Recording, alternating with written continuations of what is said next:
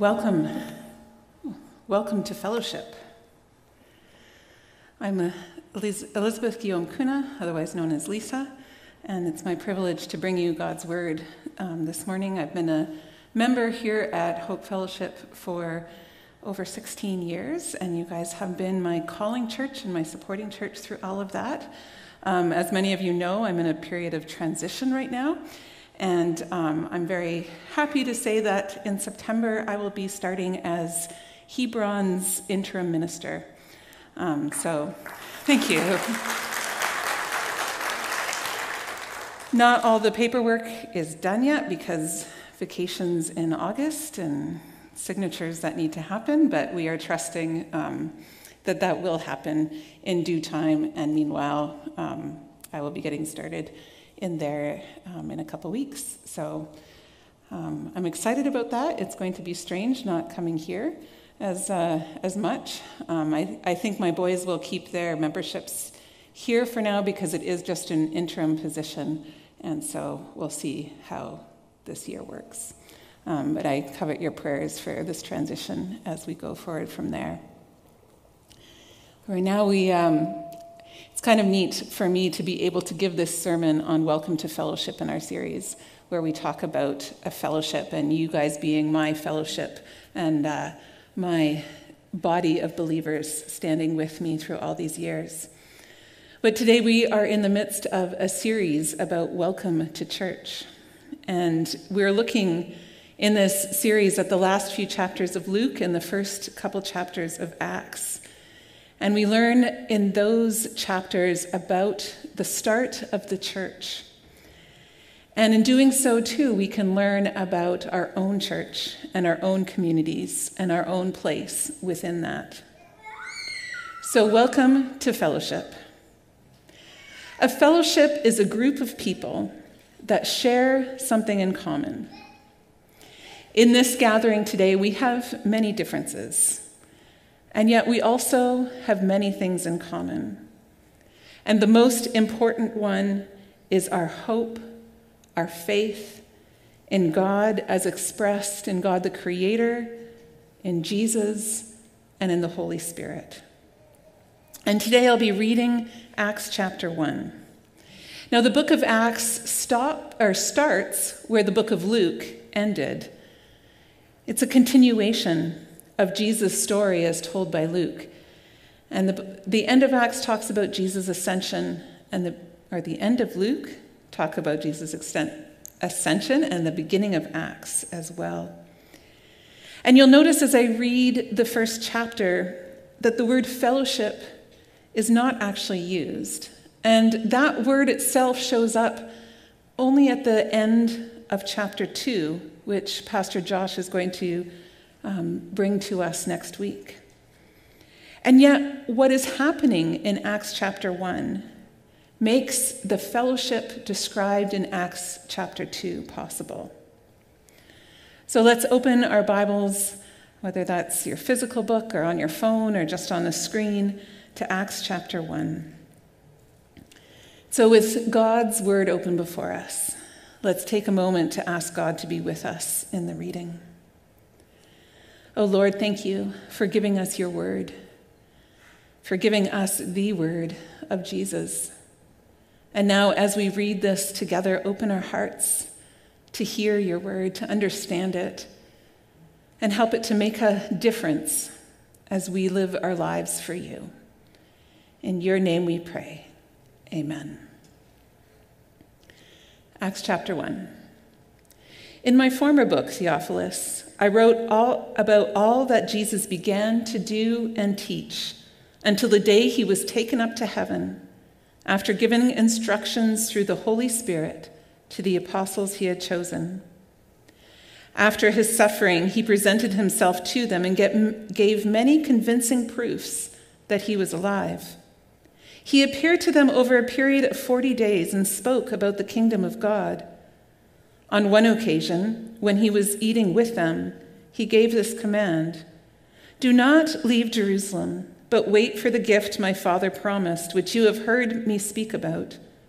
For John baptized with water, but in a few days you will be baptized with the Holy Spirit." Then they gathered around him and asked him, "Lord, are you at this time going to restore the kingdom to Israel?" He said to them, "It is not for you to know the times or dates the Father has set by his own authority, but you will receive power when the Holy Spirit comes on you, and you will be my witnesses in Jerusalem and in all Judea and Samaria and to the ends of the earth." After he said this, he was taken up before their very eyes, and a cloud hid them from their sight. They were looking intently up into the sky as he was going, when suddenly two men dressed in white stood beside him. "Men of Galilee," they said, "why do you stand there looking up into the sky? This same Jesus who has been taken from you into heaven will come back in the same way you have seen him go into heaven." Then the apostles returned to Jerusalem from the hill called the Mount of Olives, a Sabbath day's walk from the city. When they arrived, they went upstairs to the room where they were staying. Those present were Peter, John, James and Andrew, Philip and Thomas, Bartholomew and Matthew, James the son of Alphaeus and Simon the Zealot, and Judas, son of James.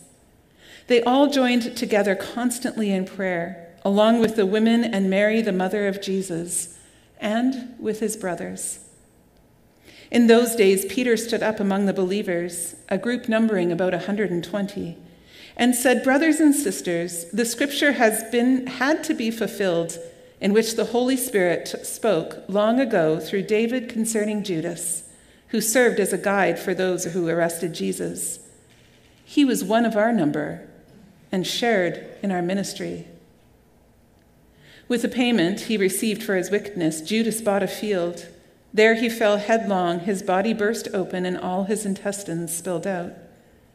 Everyone in Jerusalem heard about this, so they called that field in their language Akeldama, that is, field of blood. 'For,' said Peter, 'it is written in the book of Psalms, may his place be deserted, let there be no one to dwell in it, and may another take his place of leadership.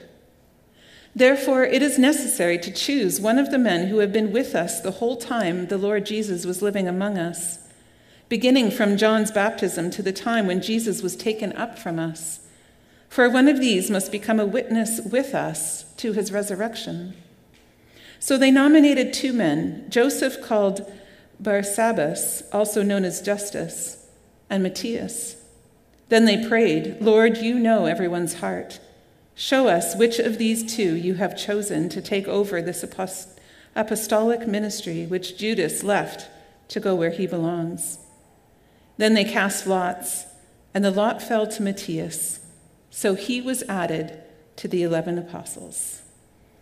Thus ends the reading of God's word. Thanks be to God. Perhaps you, like my husband, know of a kid who came home from their first day of kindergarten crying and angry. She had been told she would learn how to read at school. And there she was. She had been there the whole day and still did not know how to read. She felt that she had been lied to. My oldest son, too, came home from after his first day of school and declared that school is actually just about learning to sit still and be quiet. To this day, those are not his strengths, and certainly not what he had hoped school would be about. Preparing for things never seems as fun or as important as the actual event. Has anybody been on summer vacation or going in these last couple weeks of summer? Did it take planning and preparation? Over the past couple days, we have been getting ready for a camping and canoeing. Okay, really, it's been David that's been getting ready. The rest of us are just kind of going along. But nonetheless, we anticipate the actual time we spend outside in creation being a whole lot more fun than the preparing to get there. And yet, if we're really going to have a good time and not run out of food halfway through or not forget a tent or a sleeping bag, we need that time of preparing. Sometimes even our preparation for things can be even more important than the actual event. We read in the book of Acts from the New Testament. When we read it, we start at the beginning. And when I said that and wrote that out, I immediately jumped to the Sound of Music song. The beginning is?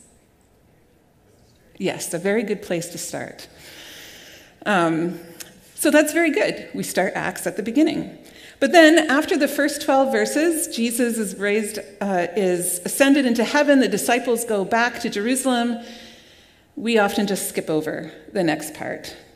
And then we get to chapter 2, because after all, that's where the good stuff is, right? I mean, that's where the visible presence of the Holy Spirit comes and rests on the disciples. But if we skip verses 13 to 26 of chapter 1, we will miss how God is working, how God works in the lives of these believers. And then it becomes easier to miss what God is doing in our own lives when we prepare for what God has called us to do. Near the beginning of Acts 1, the disciples are anxious to see Jesus work in their world. They had been on a roller coaster of a journey over the last few months with Jesus. When Jesus was crucified, their dreams were dead. They had no idea. They were in despair. All the things that they thought Jesus was going to do and be were gone. And then Jesus returned, resurrected, and their hopes were sparked once again. Jesus had the power over death. Now they thought there is nothing stopping Jesus from restoring the kingdom of Israel, of the kingdom to Israel. But they're still not really getting it. And once again, Jesus corrects their assumptions because God's plans are much larger than just the nation of Israel. God's plans are for the whole world to be restored to right relationship with God and with each other. Instead of a restored political kingdom of Israel, the disciples are given a new mission and a new vision, and then they're told to go and wait. This is not an easy task, and I'm not talking about the mission to be Jesus' witnesses in Samaria, Judea, Samaria, and the ends of the earth. That is, of course, difficult in its own right. But the really hard part that is so difficult, sometimes even infuriating, is the task of waiting after having been given a vision and a mission. It's like the seminary graduate who has completed all the steps necessary to be called to a ministry position, has heard the call from God to preach and teach, to be a witness, and then waits and waits and waits for an actual call from a church. Or it's like that kindergarten kid who has the desire to learn but discovers that learning does not and cannot happen in one day. Or it's like a church who has a vision for a specific mission to sponsor a refugee or provide vacation Bible school and then is told to wait. Time is not right. Or the church who suddenly enters, just hypothetically, a global pandemic, and everything's put on hold, and then when it starts again, everything's different and has to start all over again. It's like the young adult who longs to share their life with someone, but then their significant other breaks up with them, and they're forced to wait. Waiting is not easy. The disciples first responded to the instructions to wait by staring up into the sky, staring at the spot they had last seen Jesus. In verses 10 and 11, the phrase into the sky or into heaven is used 4 times. This repetition in these 2 verses emphasized that the disciples were not supposed to be still standing there gazing up into the sky, hanging around waiting for Jesus to return. They were to be witnesses to what they had seen and experienced.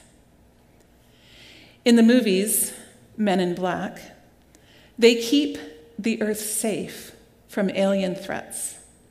But here, there are men in white. They come and they nudge the disciples to get out of their stupefied state of just looking up.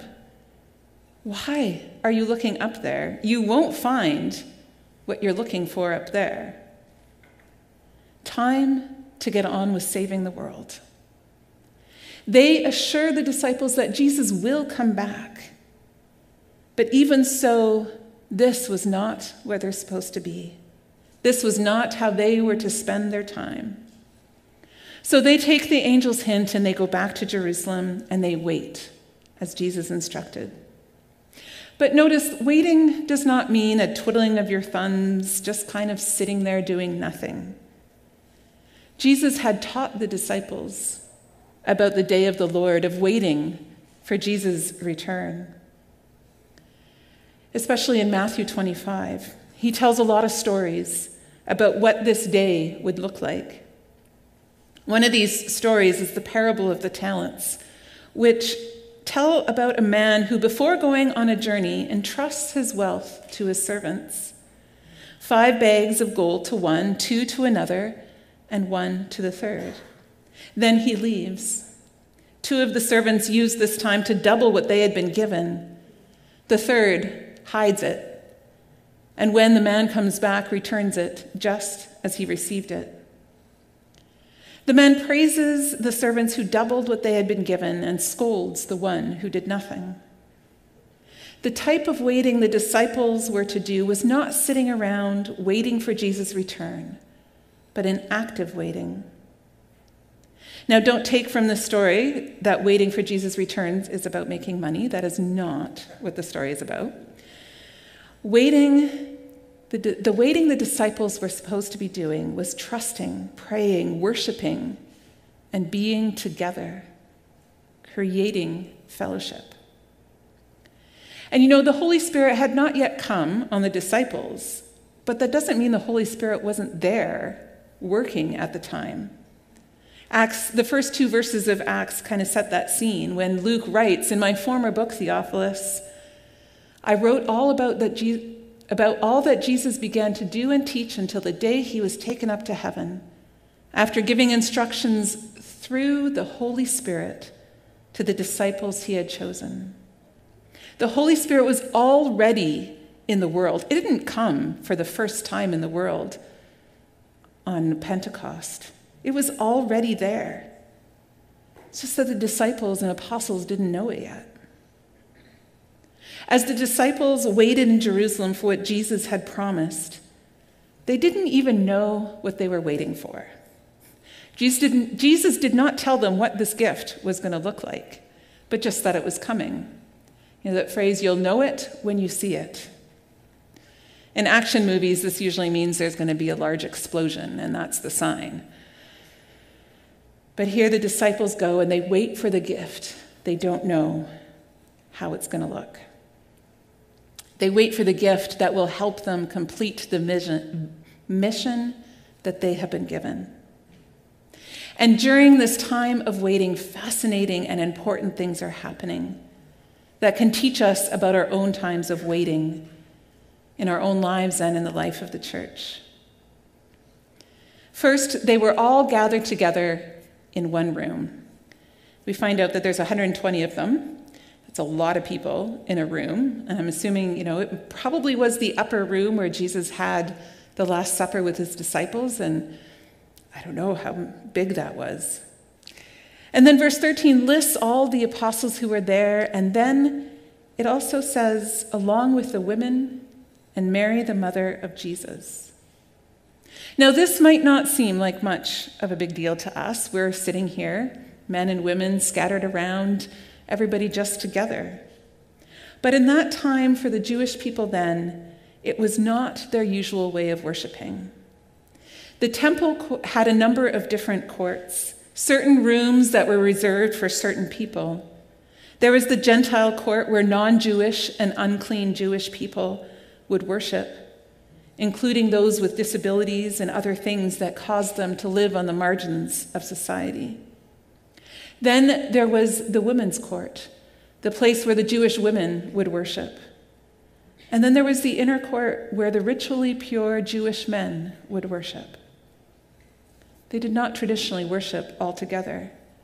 But this new community of Jesus would be different.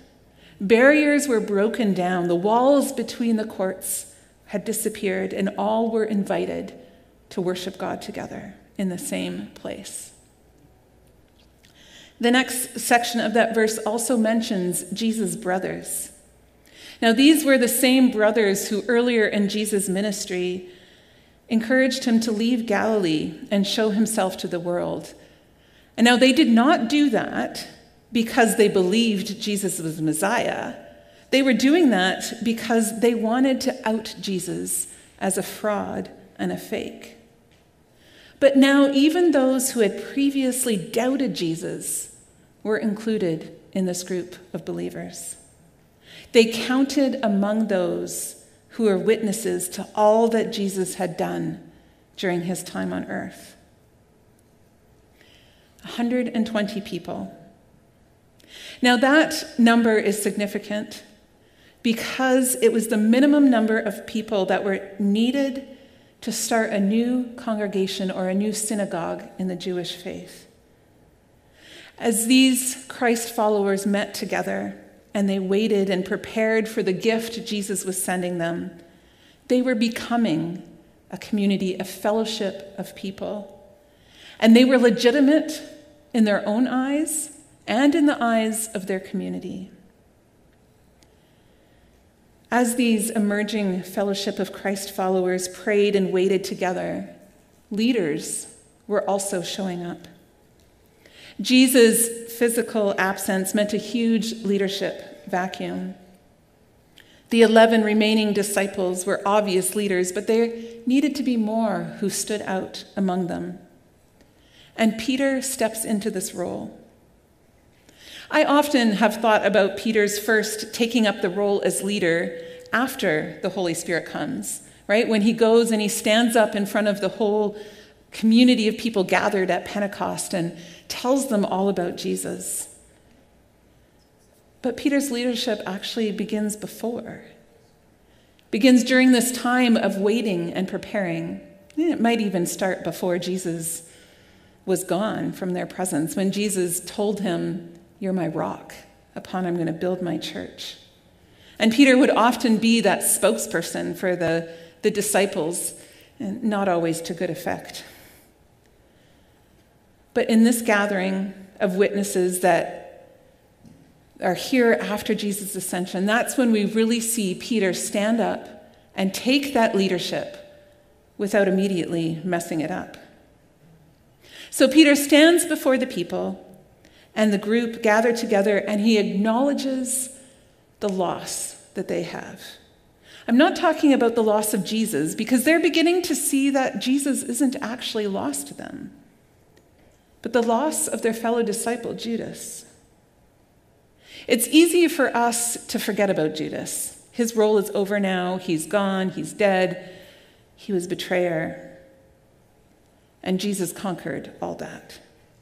But Judas had been a friend to these people. He had been a follower of Jesus. They thought he was part of their fellowship. But he betrayed Jesus. And his betrayal and suicide was not just a betrayal of Jesus, it was also a betrayal of the other disciples. I wonder sometimes if the disciples felt guilty about not seeing what Judas was up to and stopping him. Or if the disciples wondered, would I have done that? Could I have been the betrayer? The disciples had grief that they needed to deal with. In Peter's speech to the rest of the group of followers, we see how they are starting, though, to get it. They're starting to see scriptures the way that Jesus wants them to see. Peter begins to find meaning for what has happened with Judas. In the light of scripture, he quotes two different passages from the book of Psalms. So here now is this uneducated fisher from Galilee He's now up there leading a group of people, teaching them about how to look at Scripture differently, how to look at Scripture in light of what Jesus had done. The coming of the Holy Spirit will change Peter even more and change his understandings of the Scriptures even further. But it begins in this time of waiting, of preparing, of praying. Those years of following Jesus are starting to pay dividends. Again, it's not about money. But today, the church's understanding of Scripture, we continue to develop as things happen in our lives and the world around us. Because Scripture never stops speaking into our lives and the situations we find ourselves. We've seen this in the changes churches have come to around issues like slavery and race and women in leadership. And all these things, our different understanding of Scripture, it doesn't happen lightly or easily, but with prayer, worship, discussion, and struggle as we learn to interpret Scripture in new ways. And as we learn and discover, the church grows, becomes stronger, and we hope and we start to look more like Jesus. In this time of waiting, praying, and worshiping, Peter directs the gathered believers to choose someone to replace Judas. Leaders are needed. And numbers, they wanted the right number of leaders. There had been 12 tribes of Israel. There had been 12 apostles. There needed to be 12 again to be complete. It's interesting, though, because after Acts 1, we never hear about Matthias again in the Bible. And we never know how they continued to replace those 12 leaders. We do know that other leaders rise up from this group of people and from without the community. James, one of Jesus' brothers who was there, he becomes a prominent leader. And then there's leaders like Paul or Saul that come into the church other ways. But we don't know how they all fit with this number 12. But what we do know about leaders in Acts 1 is we see that God is preparing the church for the equipping of the Holy Spirit. As the followers of Jesus gather together, praying and worshiping and becoming the church, they are together becoming that fellowship. You know, this pattern of waiting, of being given a vision and a mission and then told to wait, it can be found in other parts of Scripture too. Later on in the book of Acts, the apostle Saul comes to meet Jesus on the road to Damascus. And he's converted and he encounters Jesus and he starts preaching for Jesus rather than against him. And he has all sorts of, he tries to come into the apostles, and the apostles are a little bit not sure about this guy who used to arrest believers, now preaching Jesus. So they don't accept him right away, but eventually he gets in but the whole community doesn't know what to do with him, and his life is threatened. So the apostles say, you know what, you need to go away from here for a while. And so he goes back to his hometown of Tarsus. And scholars estimate that he waited and prayed for 13 years before he came back and began his ministry. That's a long time to wait when you have a vision. These last few months of my own life have been all about preparing and waiting for what God had for me next. It was almost a year ago that I started to explore transitional ministry and interim ministry, and still the paperwork's not done. It's about waiting. Waiting and active waiting, praying, worshiping, preparing is the pattern of life. And we are invited to embrace what God is doing in the waiting rather than fighting against it or spending our time longing for the real action. Even this gathering of people that we do weekly together as a fellowship, as Hope Fellowship, reflects this pattern of waiting and celebrates the time of waiting and preparing. Because for most of our week, most of the time, we're not in this building. We're out in the rest of our lives, being Jesus' witnesses wherever we work or live. And then we are invited to come back together on Sunday mornings to prepare ourselves, to take time to gather, to worship, to wait. Our places of worship are invited to be like the fellowship that started in Acts chapter 1, where barriers are broken down, where people are gathered together and are of like mind. Not the kind of like mind in the sense where we always agree on everything, but like mind in proclaiming God as Lord of our lives and Lord of the world. And it is in these places of worship, this fellowship, where we process our losses, where we try to make sense of what happens in the rest of our lives, where we wrestle with Scripture and discover its meaning. It is here that we come as imperfect people, like the disciples who were doubters, like Thomas, and deniers, like Peter. And we find grace and forgiveness. Find second and third and 49th chances. It is when we gather together that leaders are discovered, rise up and take their place in the community. It was in a fellowship of believers, similar to the one here, that I first heard God's call in my life. And it was here in this fellowship of believers where I have been nurtured and grown in my call. It is here where, after our time of worship, we are sent out equipped to participate in bringing the kingdom of God to the world. Our times of waiting are not useless. During these times of waiting, we are invited not just to look ahead, but to discover how the Holy Spirit is working in the waiting. Sometimes our times of waiting are also times to recuperate, because in this life, sometimes what we are called to is difficult and can be overwhelming. And so we are called to times of restoration and healing. And we will learn, just like the kindergarten student who was disappointed that she did not learn to read in one day, that it takes a lifetime to learn all that God wants us to know. You know, one of the things that we do as a fellowship of believers in Christ is communion, the Lord's Supper.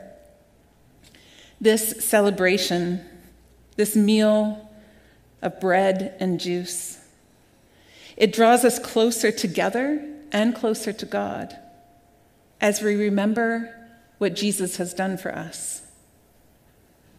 So, beloved in the Lord Jesus Christ, this Holy Supper which we are about to celebrate is a feast of remembrance, of communion, and of hope. And when you came in, you were invited to pick up a little package of the bread and juice. And if you don't have it, now would be a good time to find one. So we come in remembrance. Remembrance that our Lord Jesus Christ was sent of the Father into the world to assume our flesh and blood, to fulfill for us all obedience, to live to the divine law, even to the bitter and shameful death of the cross. And by his death, resurrection, and ascension, God established a new and eternal covenant of grace and reconciliation that we might be accepted of God and never be forsaken by him. We have come to have communion with this same Christ who has promised to be with us always, even to the end of the world. And we have come to have communion with each other, being drawn together in our common belief that, Lord, that the Lord is God of our lives, and being made into a fellowship of people ready to serve God. We come in hope, knowing that the troubles of our world are not forever, and knowing that the hope Jesus offers is enough. So all who are truly sorry for their sins, who sincerely believe in the Lord Jesus as their Savior, and who desire to live in obedience to him, are now invited to come with gladness to the table of the Lord. Let us pray. Holy God, in thanks for the sacrifice of Jesus Christ, in the joy of his resurrection, in the hope of his coming again, we present ourselves a living sacrifice and come to the table of our Lord. Amen.